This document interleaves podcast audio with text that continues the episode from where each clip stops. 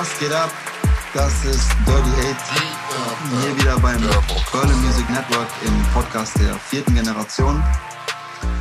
Äh, wir finden uns heute ein zur achten, naja, zur neunten Folge schon äh, unseres Podcasts und wieder mit dabei mein Mitproduzent Psych. Jojo. Was geht ab? Und äh, auch äh, zum zweiten Mal schon in diesem Leben. In diesem Leben. In diesem Wieder Leben. dabei. Unser Co-Host, Tolga Emmons. Vielen Dank, vielen Dank. Was geht ab, Bro? Ja, und äh, wir machen, also führen unser Gespräch fort mit einer ähm, Persönlichkeit aus äh, der Musikindustrie, jemanden, der lange, lange Bühnenerfahrung hat und sehr, sehr viele Songs schon bereits recorded hat. Äh, ich darf nochmal begrüßen hier bei uns im Podcast Carsten Löwe, aka Cappuccino. Herzlich willkommen, herzlich willkommen. Ja, herzlich willkommen, Capo. Ich gehe davon aus, ich hoffe, dir geht es immer noch gut. Alles fein. Wunderbar. Äh, ja, also wir freuen uns wieder, das Gespräch äh, nochmal mit dir fortsetzen zu dürfen. Diesmal ähm, haben wir ein anderes Thema. Im letzten, beim letzten Mal durften wir ja praktisch deine Karriere von Anfang an so ein bisschen begutachten und äh, den ein oder anderen Meilenstein, den du erleben durftest. Und jetzt wollen wir mal wirklich äh, eine, eine Lupensicht äh, haben, ein Spotlight auf die Erfolge, auf die Zeit, in der du scheinen durftest und eben natürlich auch in Fernsehshows und Radios ähm, sehr stark stattgefunden hast. Ne? Äh, deshalb die erste Frage jetzt von mir äh, in dieser Episode an dich. Was findest du war für dich die Single, die dich am besten beschreibt? Also wenn du jetzt sagen würdest, äh, aha, Cappuccino, alles klar, äh, was war so deine, deine stärkste Single aus deiner Sicht? Jetzt auch musikalisch, jetzt vielleicht nicht unbedingt erfolgsabhängig, sondern mit welcher Single hast du dich am wohlsten gefühlt? Also eigentlich war ich immer sehr, immer sehr zufrieden mit, mit der Auswahl der Singles, die so getroffen wurden. Also ich habe keine Single, wo ich denke, ah, naja, hätten wir vielleicht auch lieber was anderes genommen. Mhm. Ähm, klar ist, ähm, Dear Mama ist so die Single, die ich ähm, ja, am meisten favorisiere natürlich, weil ähm, die halt super, super persönlich ist. Ähm, natürlich war auch Regenbögen so eine Single, die, die sehr persönlich war, weil da habe ich ähm, über ein Mädchen gerappt, die dann später meine Freundin wurde. Die wollte ich unbedingt haben, hat mit der Single ganz gut funktioniert. Echt, ja? Und, Ah. äh, ähm, aber ähm, Dear Mama äh, war halt natürlich noch mal persönlicher, weil ich, weil ich sehr, ähm, sehr ins Eingemachte ging und ein bisschen erzählt habe, wie es wie es bei uns damals so aussah. Und ähm, auch meine Mutter hatte Rotz und Wasser geheult, als ich ihr das Ding geschenkt habe. Insofern war das, glaube ich, schon so die Single, die mir am nächsten stand. Ähm, sehr ärgerlich damals, das fand ich äh, dann schon, es waren wenige, aber kamen halt Leute, die dann äh, rumgejammert haben, äh, ich hätte dann äh, Tupac da irgendwie gecovert oder ähm, kopiert und geklaut. Was so irgendwie, natürlich war äh, Tupac und Dear Mama äh, die Inspiration für die Single, aber ähm, da war halt nur persönliche eigene Geschichte drin. Und ähm, er sagt halt, liebe Mama, also Dear Mama, er schreibt halt den Brief, liebe Mama. Und ich habe halt gemacht, ich widme diesen Song dir, Mama. Das Mhm. so gesehen schon was Ja. komplett anderes. Ähm, aber na klar, äh, es war natürlich ähm, so gesehen die gleiche Grundidee und ähm, so gesehen ähm, hat jeder so seine Story erzählt. Ich habe halt meine Ja. Story erzählt, er seine. Ähm, aber da gab es so ein bisschen, nicht Beef, aber so ein paar Leute, die gesagt haben, ja, irgendwie kopiert und so. Äh, das fand ich so ein bisschen schade, weil das war wirklich ähm, ja, eine sehr, sehr, sehr offene Single und ähm, sehr persönlich und die war für mich eigentlich nicht als Single gedacht, die wurde aber gepickt. Und dann war ich natürlich umso zufriedener, weil ähm, das Geschenk an meine Mutter jetzt auch noch eine Single wird und ein Video dazu kommt. Das war halt nochmal geiler. Insofern war das eigentlich schon die Single, ähm, die mich am meisten irgendwie repräsentiert hat und auf die ich am stolzesten war. So. ne? Also hat die Single deiner Mama die Tränen in die Augen geführt. Ja, klar, das gab es zu Weihnachten und die hat Rotz und Wasser geheult. Alles andere ist, ist Nebensache, ganz ehrlich. Ich sag ganz ehrlich immer wieder, nach Tupac, Dear Mama, kann jeder Song, den einer für seine Mama schreibt, nur noch ein Abklatsch von Dear Mama sein. Weißt du, ich meine, deswegen, du kannst dagegen nicht ankommen. Solange deine Mama zu Tränen gerührt ist, hast du alles richtig gemacht, Bruder. Das sind, das sind halt auch so Sachen, ich meine, ähm, ich habe da gerappt, äh, ein Apfel und ein Ei. Ne? Das ist ja so ein Sprichwort. Ja. Und ich hatte mit meiner Mutter wirklich mal, da war ich, weiß ich, 14 oder so. Ähm, da kam halt nichts von der Stütze, da war das Geld alle und wir saßen bei einem Bekannten, bei dem wir gewohnt hatten, weil wir keine eigene Wohnung hatten, ähm, saßen wir da abends und wir hatten Hunger und wir hatten einen Apfel und, und ein Ei. Das haben wir uns geteilt zum Abendbrot. Und ähm, das sind Sachen, die Leute hören das, aber ähm, die checken dann vielleicht nicht, dass das wirklich ernst gemeint ist. Und äh, das sind Sachen, die, ähm, die werde ich in meinem Leben nie vergessen. Und die auf eine Single zu packen und äh, rausbringen zu dürfen und so, dass andere Leute das hören können und meine Mutter merkt, Alter, das kriegt hier Zuspruch. Das war, ähm, das war göttlich. Und deswegen mhm. war es auch immer wurscht, was andere gesagt haben oder so, weil das ist halt ein Tagebuch, was du veröffentlichen darfst und andere Leute pumpen da Geld rein, ohne was zurückzuwollen. Mhm. Gott sei Dank ist das so passiert. Ja, ja, Mann. ja. Also ich ich erinnere mich auch noch an das Video und äh, so an den Song im Allgemeinen. Habe ich natürlich vorab jetzt auch noch mal angehört. Und ja, ist äh, immer noch ein, ein, starker Song. Also ich kann natürlich verstehen, dass zu der Zeit, wo es eben so um Rap-Stile ging, die sich gerade aus dieser Ursuppe entwickelt haben, auch gerade im Deutschrap, im deutschen Bereich, ja, äh, sich eben auch andere Zweige neben dem kommerziellen Pop-Rap vielleicht auch ähm, äh, ja, sich etabliert haben ja, da kann das ja durchaus sein, dass der eine oder andere dann eben das sozusagen als gebeitet sieht, ja.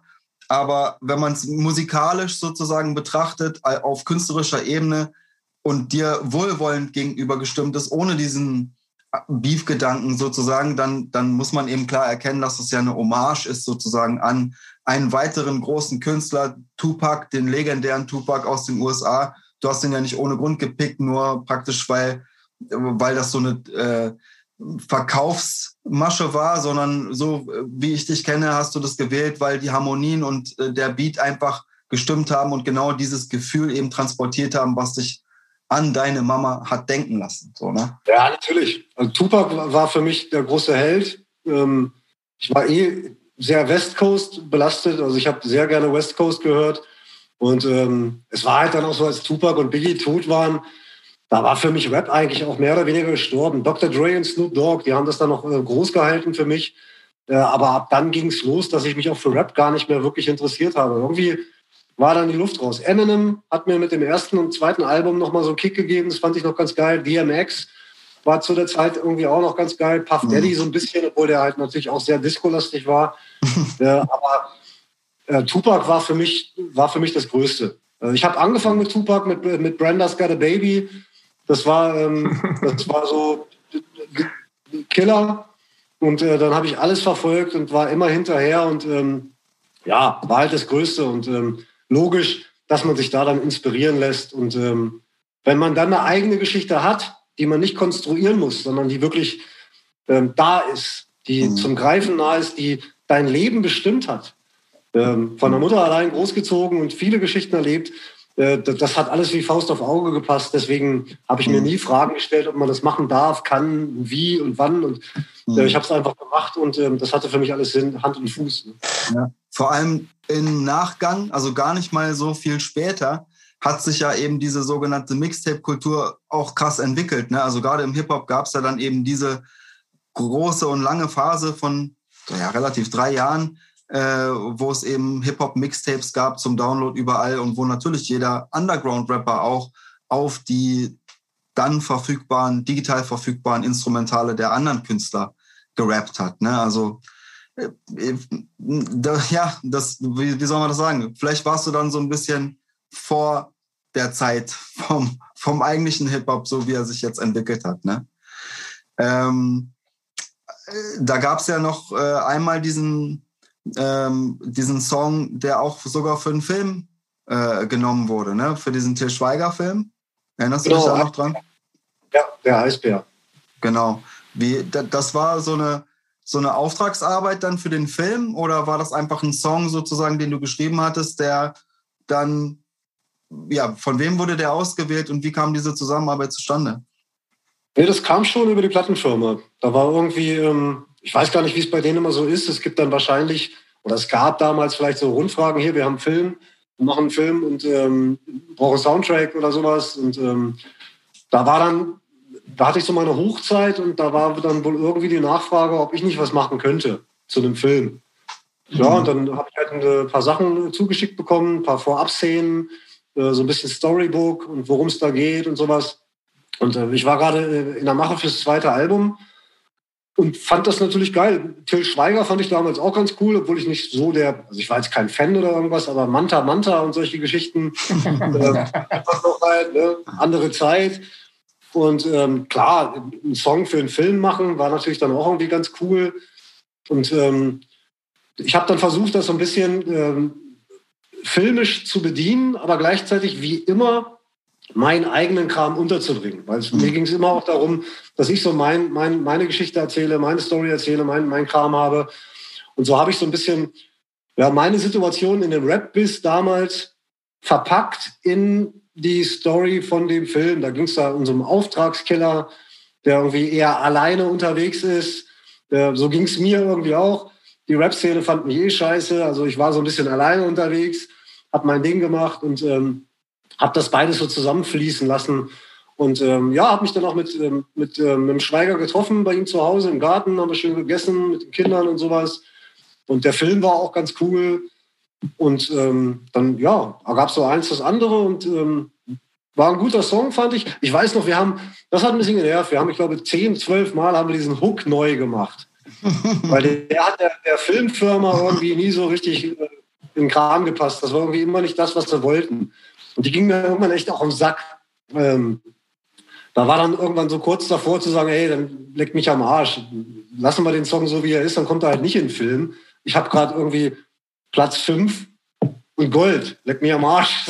Ja. Aber Gott sei Dank, Gott sei Dank war es dann alles ganz cool. Die waren nett, Till war nett und äh, wir haben dann irgendwie auch eine Mittellösung gefunden äh, wo, wo, ich mitleben konnte, wo die mitleben konnten und dann war der Song fertig und alle waren happy und äh, dann war es in Ordnung.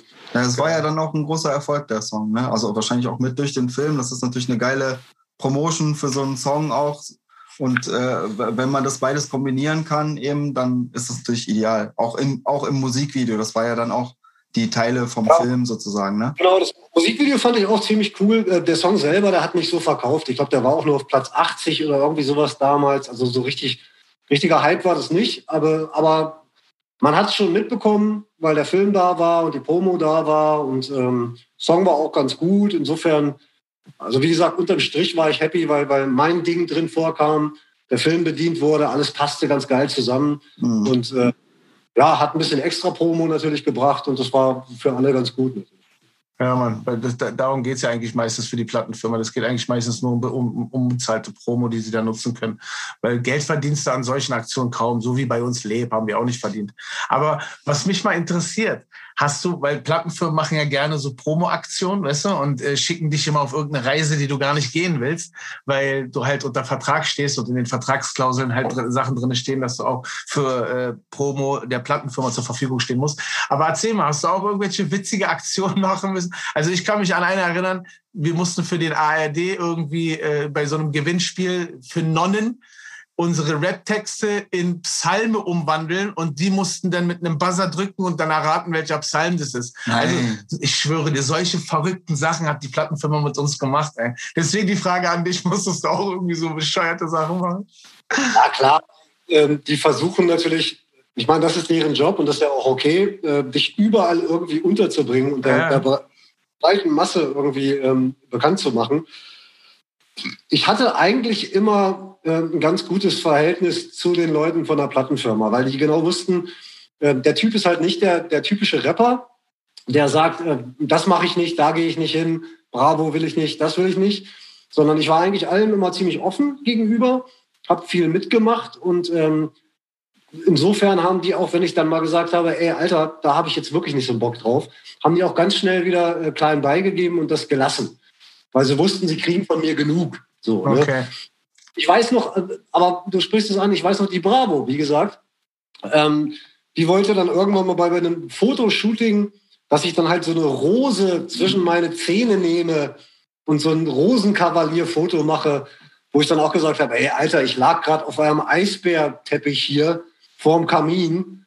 Jetzt nehme ich nicht noch eine scheiß Rose in den Mund. Da habe ich dann gesagt, ganz ehrlich, Alter, äh, es reicht auch mal, ihr habt jetzt hier 100 Fotos. Ähm, eigentlich konnte ich immer recht zufrieden sein. Die haben mich nie zu sehr gepusht. Und ähm, mhm. ja, und, und eigentlich habe ich, ich würde auch echt behaupten, zu 95, 98 Prozent alles, was da gemacht wurde und geplant wurde, stand ich immer dahinter, habe gesagt, klar, das mache ich. Natürlich bist du im ZDF-Fernsehgarten morgens, bist du halt nicht der Typ, der Gras raucht und irgendwie äh, am Wochenende Ornix hört, sondern du bist halt ein bisschen der Nettere und weißt mhm. dich zu benehmen. Aber das ist halt eine, eine, Schule, die hat mir meine Mutter beigebracht. Ähm, äh, klar, muss ich nicht am Sonntagmorgen im Frühstücksfernsehen der Arsch sein oder irgendwie der, der coole, coole Rapper, sondern kann auch mal ganz normal Carsten Löwe sein. Ja. Insofern war ich immer ganz zufrieden. Es war okay. Aber klar, die haben alles versucht, was nur ging. das wollte ich nur wissen, ja. weil im Endeffekt waren wir auch so, wir haben auch alles gemacht.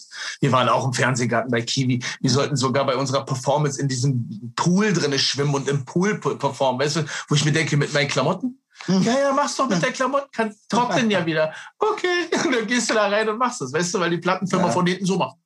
Ja. Weißt du, dann denkst du dir, okay, ja gut, machst du das halt, ist ja nicht schlimm. Ist ja nicht das erste Mal, dass du in einem Pool landest. Und deswegen, das wollte ich nur eigentlich wissen, ist halt bei Künstlern überall so. Geil, man, muss ja, man muss aber dazu ja auch sagen, ähm, meistens sind Künstler, die, die irgendwie so aufsteigen, ja noch relativ jung. Und ja. ähm, natürlich alle auch keine Ahnung. Und wenn eine Plattenfirma dir was rät oder sagt, hier, da und da, da gucken dann 100.000 Leute zu, du hast ja auch Angst, deine Karriere irgendwie ähm, zu vernachlässigen. Also du, du willst natürlich nach vorne kommen. Also bist du immer im Zwiespalt. Und es gibt keinen, der dann kommt und sagt, ey, Alter, mach das nicht, das ist peinlich. Mhm. Du musst das eigentlich immer für dich selber entscheiden, weil alle wollen an dir Geld verdienen. Alle wollen Kohle mit dir machen. Mhm. Und wenn du halt nicht im Frühstücksfernsehen in den Pool gehst, dann bedeutet das vielleicht irgendwie 10.000 Euro weniger. Und alle pushen dich. Ne? Und du musst dann selber entscheiden. Und ähm, da haben es Künstler wirklich manchmal wirklich sehr, sehr schwer, ähm, und müssen sich dann selber im kleinen Kämmerlein entscheiden, was ist mir jetzt wichtig? Ne, meine Kredibilität oder, oder meine Karriere? Und ähm, da das mit, Mittelmaß zu finden, das ist gerade, wenn man jung ist, glaube ich, sehr schwer. Deswegen sollte man gerade jungen Künstlern heute öfter mal was verzeihen. Ähm, die müssen es natürlich dann irgendwann nach dem zweiten, dritten Mal auch irgendwann raffen, dass ja. sie jetzt verarschen. Ne? Wenn sie dann weitermachen, dann weißt du, okay, die, die legen es halt drauf an. Äh, aber man muss auch mal ein Auge zudrücken können und äh, nicht alles, was da passiert, immer so, so für, für, für ernst nehmen. Ne? Ja, ja, ja. Ja, krass. Also das sind natürlich super, super Einblicke einfach um ja, Rückmeldungen auch von dir in die junge Szene sozusagen, die das äh, eben ja. vielleicht auch interessiert, was so ein, ich sage jetzt mal, alter Hase äh, tatsächlich äh, auch noch zu berichten hat über genau diese Schritte, die manche junge Künstler eben noch vor sich haben. Ne? Unter anderem, jetzt unabhängig mal davon, gehört ja zu einer Karriere und da, da also ich meine, das bist ja du praktisch in Persona, äh, das Tourleben. Ne? Und ähm, also ich habe in meiner Vorrecherche zumindest mal äh, gelesen, dass du mit Drew Hill zum Beispiel auf äh, Tour warst. Das passt ja musikalisch eben auch super zu dir, so vom musikalischen Styler, den du da auch in deiner Disco wahrscheinlich aufgelegt hast. Ähm, wie war das so für dich, mit auch einem großen äh, US-Artist auf Tour zu sein? Oder was hast du da für Erlebnisse gehabt, die dich, an die du dich heute noch so äh, erinnern könntest? Ja, also speziell bei Drew Hill war es halt, ähm, war es halt schon ganz geil, weil ähm, ich war halt die Vorband. Ne? Mhm.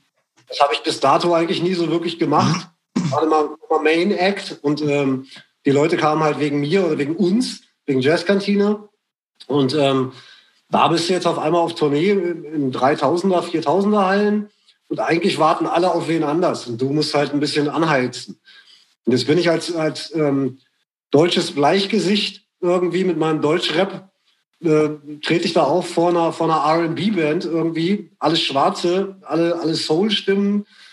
Ähm, das war halt schon ein bisschen komisch, weil man so dachte, na, ob das wirklich so eine gute Combo ist. Ne?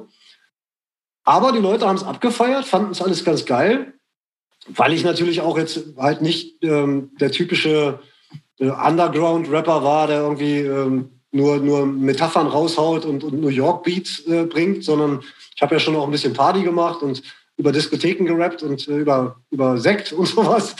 und ähm, insofern hat das ganz geil geklappt und ähm, war auch eine schöne Sache, weil ich tatsächlich mit den Jungs so ein bisschen abhängen konnte und ähm, ja, man so ein bisschen über den Tellerrand rausgucken konnte. Ne? Mhm. Äh, das war aber auch, glaube ich, so die einzige Tour, wo ich so, so Vorband war oder wo ich mit, mit, äh, mit irgendwelchen anderen Künstlern unterwegs war äh, aus Amerika.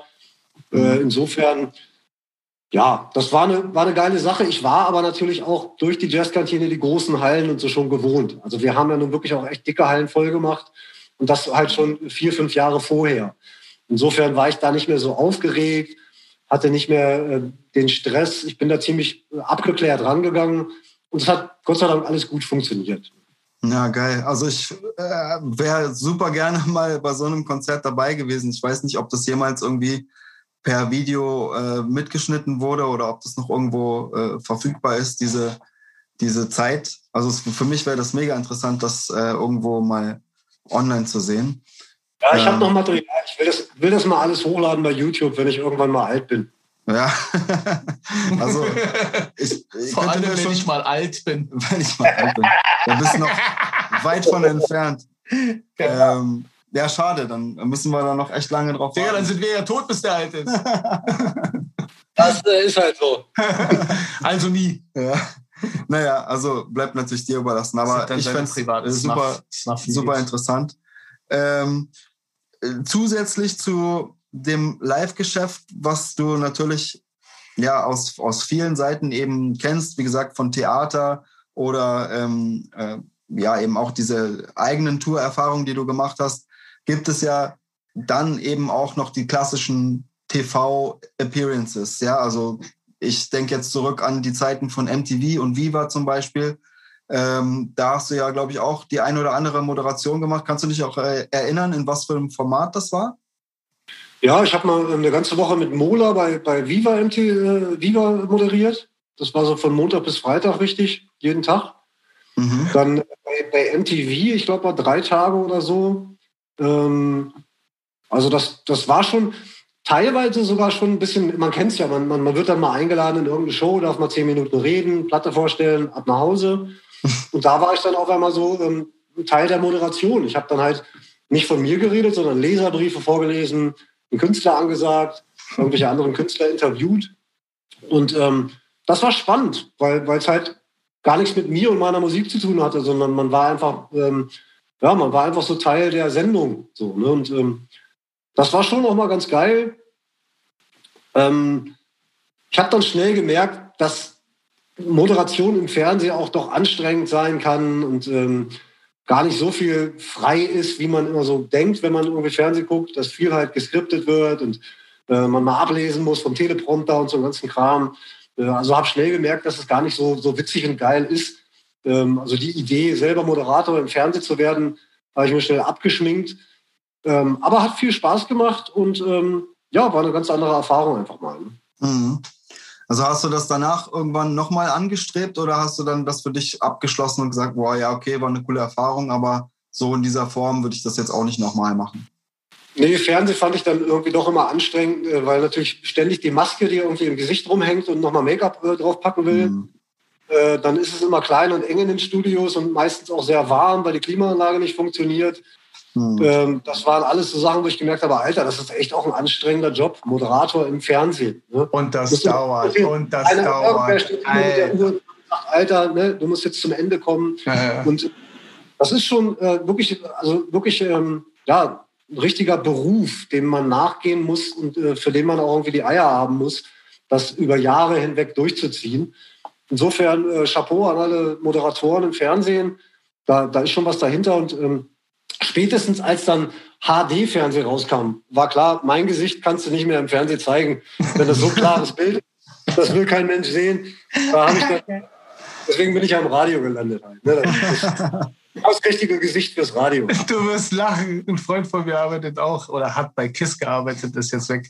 Der meinte zu mir auch so, Du, nur die hässlichen arbeiten am Radio, weil fürs Fernsehen sind wir einfach zu hässlich. Ich verstehe aber nicht warum. Er ist voll der hübsche Typ. Echt, ich glaube, das ist einfach so ein Radio-Genre ja, ja, sozusagen so für die Moderatoren. Weil, ja. also, du bist ja jetzt äh, nicht hässlich, ja, und du, er ist wahrscheinlich, wie gesagt, auch nicht hässlich. Nein. Also von daher, ich glaube, ähm, gerade markante Gesichter sind ja auch im Fernsehen durchaus erfolgreich. Ne? Also es gibt den einen oder anderen äh, Schauspieler, der aus meiner Sicht jetzt persönlich nicht dem Schönheitsideal entspricht, ja, wenn es überhaupt sowas gibt.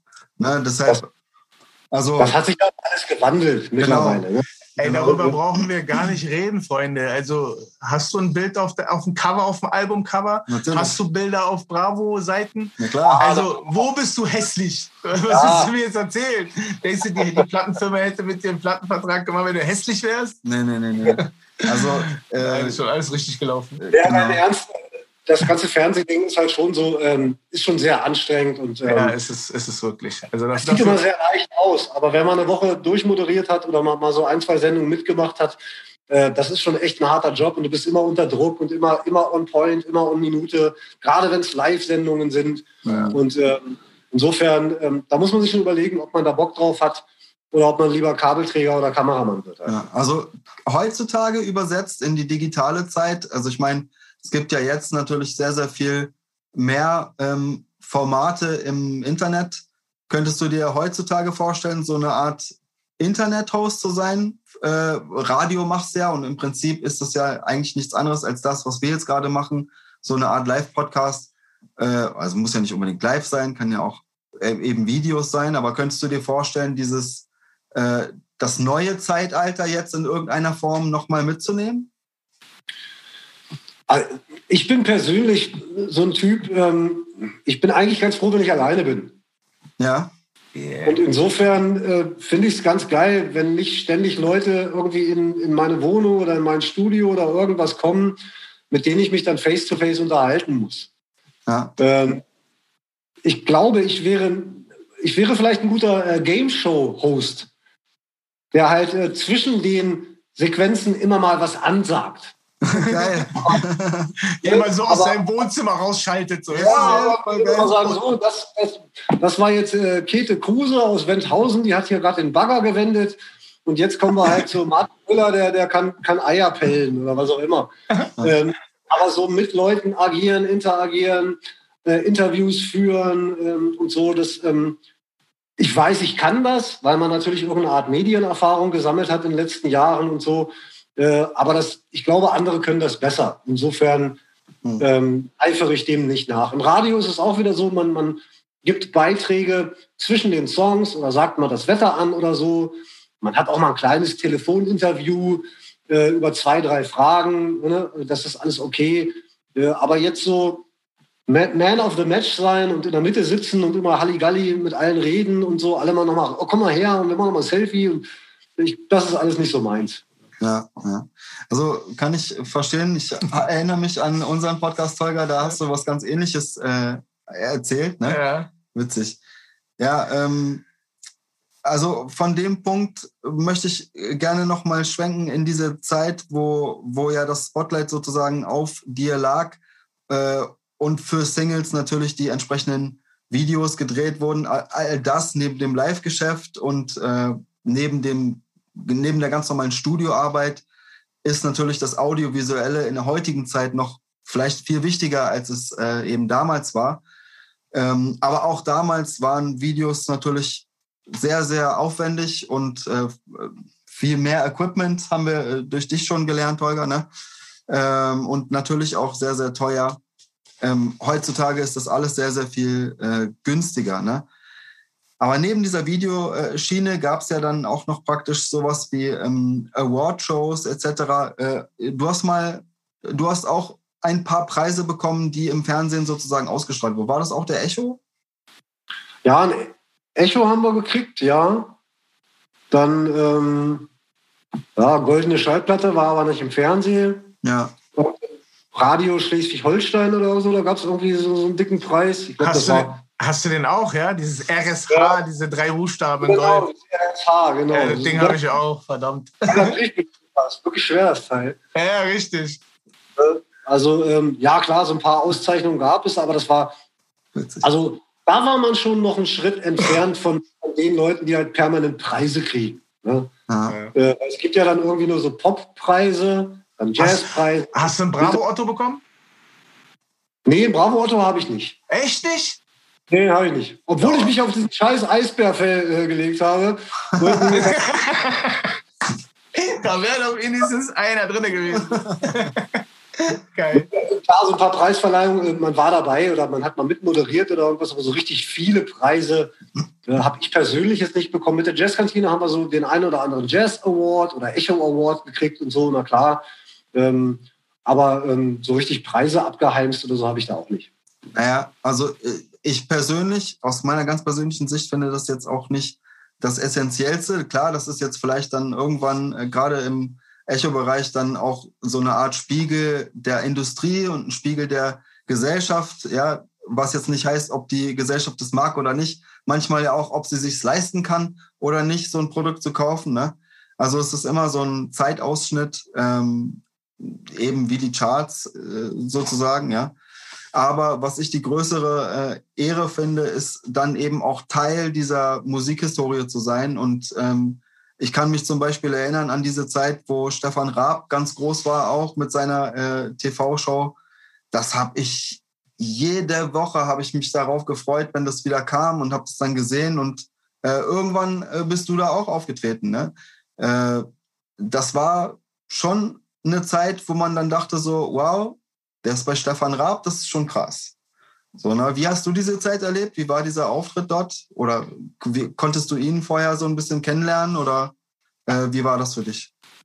Ja, das war schon ziemlich geil. Ich war auch ein großer Stefan Raab-Fan. Ähm, gleichzeitig hatten alle natürlich irgendwie auch Schiss vor Raab, weil klar war, der, der macht dich halt auch einfach mal runter, wenn er dich scheiße findet. Und das macht er, das strahlt der dann auch aus. So, ne? Also war immer so ein bisschen klar, wenn du da hingehst, du weißt nicht, was dich erwartet. ja. Aber ich war dann, ähm, ich glaube, bevor ich solo da war, war ich mit der Jazzkantine auch schon mal da. Und äh, irgendwie war auch so ein bisschen klar, äh, wenn man halt ähm, handwerklich gut abliefert, was wir ja immer gemacht haben, ob man das nun mag, die Musik, die wir gemacht haben oder die ich gemacht habe oder nicht, aber es war handwerklich zumindest gut gemacht. Ähm, da, da kann dir keiner irgendwie ähm, das absprechen. Und, und da war man bei Raab war man immer klar, ähm, der konnte auch differenzieren zwischen Jetzt haben wir hier einen One-Hit-Wonder, der einfach irgendwie äh, schnell mal ähm, einen Song gekriegt hat, einen Text und einen Beat. Und äh, das hätte jetzt auch die Putzfrau singen können, äh, aber den machen wir mal auf Platz 10. Ähm, sowas hat Raab natürlich auseinandergenommen, ne, weil klar war, eigentlich kannst du nichts. Ne? Und ähm, bei mir oder auch bei der Jazzkantine war immer so ein bisschen klar, finde ich jetzt vielleicht scheiße, aber es ist zumindest irgendwie ein eigener Text, ein eigener Beat, äh, es ist auf dem Beat, äh, es hat einen Anfang, ein Ende, es hat irgendwie eine Art Thema, ein Refrain. Äh, da konntest du jetzt nicht wirklich meckern. Insofern war der mir relativ schnell recht wohlgesonnen. Wir haben sogar Spaß gehabt, Freestyle ein bisschen gemacht und so. Ich war drei, vier Mal da bei ihm. Und ähm, ja, und nächste, das nächste Highlight war dann Harald Schmidt. Den habe ich selber halt mehr oder weniger vergöttert. Also ich habe zehn Jahre lang kein Fernsehen geguckt, außer abends halb elf die Schmidt-Show. und ähm, dann warst du da und das war halt auch wieder, da wusstest du genau, der kann dich halt auch runter machen, äh, wenn er dich scheiße findet. Und der hat natürlich erstmal das, das ganze Hip-Hop-Ding dann so ein bisschen aufs, aufs Korn genommen, weil ich bin ja da, wie, wie ich halt bin, ich bin dann mit dem Hemd aufgetreten oder einigermaßen gut angezogen. Und der war halt ein bisschen verwundert, warum ich kein Hoodie trage und kein Cappy. so. Ja, okay. Rapper tragen ja alle Hoodies und so. Und äh, hat dann so ein bisschen das Hip-Hop-Ding auf, aufs Korn genommen. Ähm, aber eigentlich war so ein bisschen klar, ähm, da kann dich keiner wirklich verreißen oder dissen oder ähm, du musst eigentlich nichts Schlimmes erwarten, weil du lieferst ja ab. Auch wenn es für, für, de, für dein Genre, für deine Nische ist. Äh, aber da lieferst du auf jeden Fall ab. Mhm. Und ähm, wenn ich jetzt halt kein, kein Gas-Wasser-Installateur bin, äh, da kann ich als Maurer dem Gas-Wasser-Installateur aber trotzdem sagen, der hat eine gute Arbeit abgeliefert. Also blöder. Vergleich, aber ähm, wenn jemand seine Arbeit macht und die macht er scheinbar da in seinem Genre gut, äh, dann finde ich auch wenig Angriffspunkte. Und da hatte ich immer Glück, dass halt die großen Niedermacher im Fernsehen mich dann halt auch nicht wirklich verrissen haben oder verreißen mhm. konnten. Ja, Ja, mega interessant. Also ich kenne das auch noch aus meiner Familie. Ähm, das war einfach ein Standardprogramm, Harald Schmidt Show. Äh, und dann natürlich äh, zu den Primetime-Zeiten auch äh, alles, was irgendwie mit Stefan Raab zu tun hatte. Deshalb ja. ist das schon neben irgendwelchen Awards oder sowas, die man dann bekommt, natürlich auch aus meiner Sicht jetzt persönlich erstmal eine Auszeichnung, dort überhaupt eingeladen zu werden oder das möglich gemacht zu bekommen, dass man dort eben ja in Erscheinung treten darf. Ne? Also ja. schon mal Respekt also eine, auf jeden eine, Fall für die Zeit. Schöne, also eine der schönsten Erinnerungen, die ich habe, das habe ich leider nicht mehr auf Video, äh, falls irgendwer es hört und die Aufzeichnung noch hat. Ich lag mal ähm, zwischen Verona Feldbusch, Verona Pot. Ja. Und ähm, dann gab es da noch so eine Blonde, die war auch im Fernsehen ganz lange am Start, auch total hot. Ähm, mit den beiden lag ich mal in einer Sendung äh, im Bett, die beiden neben mir halt so, links und rechts. Oh. Und ich glaube, das war sogar Piep damals. Ähm, so eine ganz damals ja, noch Sendung. Und, RTL 2. Äh, da war ich richtig stolz. Also zwei richtig heiße Chicks und ähm, die beide mit mir im Bett irgendwie und das live aufgestrahlt. Ich wusste genau, meine Jungs zu Hause sitzen da, sehen das und sind alle neidisch, weil ich mit denen im Bett liege. Und das fand ich halt ziemlich cool. Die hatten zwar von Musik keine Ahnung, aber das war mir dann auch egal. Ich habe von Verona Feldbusch nur eine Schelle gekriegt. Ja, weil wir haben so den äh, Soundtrack von so einem Film gemacht, also von ihrem Film damals, SOS Barracuda oder so hieß das Ding. Und da haben wir im Vorspann Mein Spiegel oder irgendeinen Song gesungen, weißt du? Und da kamen sie dann vorbei und ich sollte pfeifen und die an den Arsch packen, so, weißt du, so kneifen. Ich habe sie nicht in echt gekniffen, das ist ja, nur so, so getan. Ja, und dann dreht sie sich um und knallt mir aber in echt eine. so habe ich eine Erfahrung mit äh, ja, wenigstens, Wenigstens eine, die zu der Zeit ihren Job ernst genommen hat. Oder? Ja, Mann, aber ich hätte gerne mit dir getauscht. Ich hätte gerne dazwischen gelegen, ey, anstatt ja. die Schelle zu kassieren. So, Tolga, wir müssen das leider 13 Mal drehen. nee, zum Glück nur einmal gedreht worden. Herrlich. Ja, ja, super, super Erinnerungen auf jeden Fall. Äh, Grüße an Verona äh, Pot äh, und natürlich äh, Stefan Raab. Ja, also wenn ich jetzt zurück ähm, mich erinnere, hast du, hast du Features eigentlich gemacht damals in dieser Zeit oder hast du auf deinen Alben immer solo gerappt? Ich habe schon ziemlich viel solo gerappt und ähm, wenn ich mir so Features geholt habe, dann waren das meist Leute. Ähm, also ich habe es immer nicht so gemacht, dass ich versucht habe, mir einen Star zu holen, um in seinem Fahrwasser zu schwimmen. Mhm. Äh, sondern ich habe eher Leute genommen aus meinem Umfeld, die zwar auch schon ein bisschen Namen hatten, wie zum Beispiel Tachi, Alexei, äh, Senior Rossi von, von äh, TCA Microphone Mafia. Äh, das waren so Leute, die, die waren schon so ein bisschen bekannt im Untergrund oder hatten halt so ihre, ihre ähm, Fanbase. Äh, oder ich habe mir halt am liebsten Leute geholt äh, aus meinem Umfeld, die halt noch keinen Namen hatten. Die halt zumindest ähm, überregional noch nicht so bekannt waren. Mhm. Ähm, True Bambino war so einer, Kurt heißt der Leben, einer, einer der besten Rapper aus Braunschweig. Ähm, der der ähm, könnte meiner Meinung nach immer noch in den USA großen Erfolg haben, weil er einfach so authentisch ist, so geil rappt, so geil, geil reimt, geile Stories hat, geile Metaphern. Ähm, mit dem habe ich ein Feature gemacht. Ähm, dann ähm, Ricardo, Ruler Rick, äh, der macht hier bei uns in Braunschweig schon seit 20 Jahren äh, mit seinem Kumpel Topstar so eine, so eine Hip-Hop-Live-Veranstaltung alle paar Monate. Mhm. Äh, der war mit mir auf äh, Tournee mit Drew Hill. Äh, mit dem habe ich halt zusammen Features gemacht. Also eher mit Leuten, ähm, die, die eigentlich diese, dieses Trittbrett, dieses Sprungbrett gebraucht haben, um vielleicht selber noch ein bisschen weiter nach vorne zu kommen. Ähm, anstelle jetzt mit Leuten, die schon bekannt sind und mit denen dann irgendwie ein Feature machen. Ne? Ähm, ich habe, ich glaube, ich bin, ich habe ein Feature, genau, ich habe ein Feature, da bin ich sehr äh, stolz drauf gewesen. Ähm, ich war ein großer Fan von Big Daddy Kane. Das war so ein Rapper damals, halt auch so Mitte der 80er, Anfang der 90er, also einer der großen Typen, auch so ein Typ wie ich, der halt mit Buntfaltenhose und Hemd angekommen ist und äh, für, auch für die Frauen gerappt hat. Und äh, mit dem habe ich ein Feature zusammen mit dem Wolf. Mm. Ah. Der Wolf kennt viele vielleicht noch, gibt es ja gar nicht. Oh shit, Frau Schmidt und so. Ja, ja. Ähm, Das war, glaube ich, so mein einziges äh, Feature, wo ich mal äh, mit einem größeren Ami-Künstler irgendwie am Start war. Also der Wolf und Big Daddy Kane. Äh, das war, glaube ich, so das einzige Ding, äh, was ich mal so, so hatte. Ne? Ja. Hast du noch äh, Kontakt zu, zu diesen Menschen, also zu solchen Leuten, die dich eben äh, auch in deiner musikalischen Zeit damals begleitet haben, wie jetzt zum Beispiel Alexei, Batachi weiß ich klar, ihr seid live immer noch unterwegs, aber ähm, solche Features eben auch wie zum Beispiel der Wolf? Hast du da noch irgendwie Kontakt oder ist das irgendwie. Nee. Zum, zum Wolf leider gar nicht mehr, obwohl es echt ein guter Typ war. Ähm, wirklich sehr, sehr netter, entspannter Typ. Ähm, mhm. also immer viel Gras dabei gehabt in seinem Hitbag. Das war immer voll mit Gras. Ähm, wirklich, also von vielen verkannter netter Typ, muss ich ehrlich sagen. Grüße gehen ähm, raus. Genau, leider gar nicht mehr. Der hatte damals, ähm, der hat noch mit der Dortmunder Union, der hatte auch so seine Posse und hat da irgendwie weitergemacht. Da habe ich, glaube ich, irgendwann noch mal was mitgemacht. Ähm, ansonsten, wie gesagt, ich bin halt auch so ein Typ, ich, ähm, ich mag es alleine und zurückgezogen. Ähm, keinen großen Kontakt mehr zu irgendwem.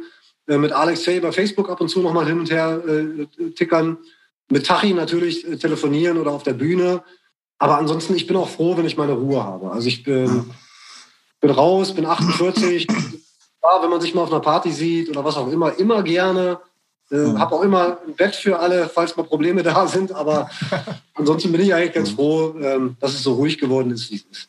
Na, heutzutage ist das ja auch äh, durch Covid sowieso sich alles so, äh, aufs Zuhause zentriert. Ne? Und äh, man ist eben limitiert in seiner, in Anführungsstrichen, Bewegungsfreiheit, weil man einfach sich vielleicht dem einen oder anderen Risiko auch gar nicht aussetzen will. Äh, und man arbeitet oder man ist eben oft zu Hause im Homeoffice und hat sich aus meiner Sicht jetzt einfach auch schon so ein bisschen daran gewöhnt, dass man das vielleicht eher als Luxus empfindet als, ähm, als jetzt wirkliche Bürde. Ähm, deshalb, ich kann das schon äh, vollkommen verstehen, dass, dass man sich eben äh, auch zu Hause fühlt. Aber ich glaube, dass Capo eher das Ding schon vorher hatte, vor Corona. Also, dass er zu Hause gerne ist, alleine ist. Also, es geht mir so. Also, ich war vor Corona auch immer gerne alleine zu Hause.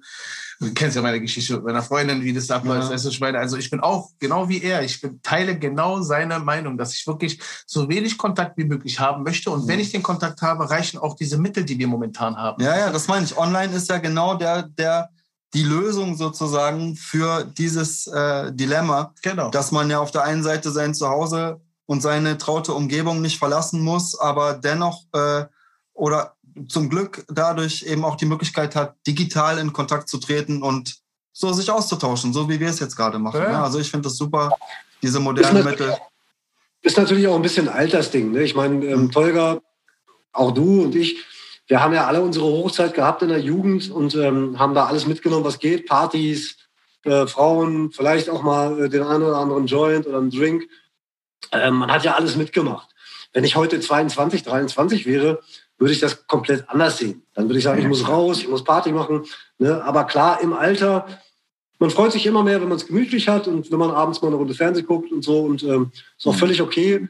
Was aber nicht heißen soll, ähm, dass ich all diese Leute nicht immer noch toll finde und ähm, jederzeit auch erreichbar bin, wenn irgendwie Not am Mann ist oder irgendwie ja, sowas. Natürlich. Ja. Du, das äh, habe ich dir auch nie unterstellt, dass du die Leute jetzt nicht mehr anfassen willst oder so. Nein. Nee, habe ich nicht so verstanden. Nein, nein, um Gottes Willen. Deswegen, also das ist schon eine schöne Zeit, in der wir leben. Ja, ja. Ich bin begeistert und es wird sogar noch viel, viel krasser als das, was wir jetzt schon haben. Ja. Und dann äh, kannst du wie bei diesem Film mit Bruce Willis, Sugority oder wie dieser Film hieß, wo er so einen, äh, einen, eigenen Avatar hat, der draußen auf der Straße ist und er liegt da in so einer Röhre drin. Ah, okay, ja, ja. Also, nicht, dass ich das so möchte, aber... Ja, zum Internet 3.0 bekommen wir vielleicht noch äh, in einer weiteren Folge. Jetzt äh, sind wir tatsächlich schon wieder am Ende unserer zweiten Folge angekommen. Die ist das wirklich schon Zeit so spät? Vergeht, Alter. Das ist wirklich krass.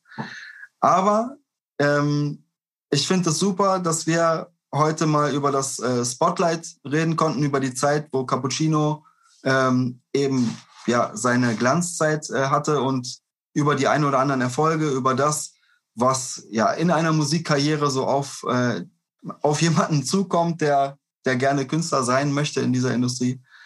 Und natürlich äh, war das super, dass du diese Erinnerungen geteilt hast über das, was du im, Ra äh, im, im Radio bei Live-Auftritten äh, und im TV ebenso erleben durftest. Deshalb vielen, vielen Dank, Kapu, wieder für diese Folge. Äh, genau, wir sind ja natürlich noch gar nicht am Ende. Wir sind jetzt äh, am entweder entweder oder Punkt äh, angelangt und jetzt leite ich mal kurz äh, unser entweder oder Spiel wieder ein. Jawohl. Und äh, genau, ich erkläre es nochmal für diejenigen, die bisher noch gar nicht in unseren Podcast reingeschaltet haben.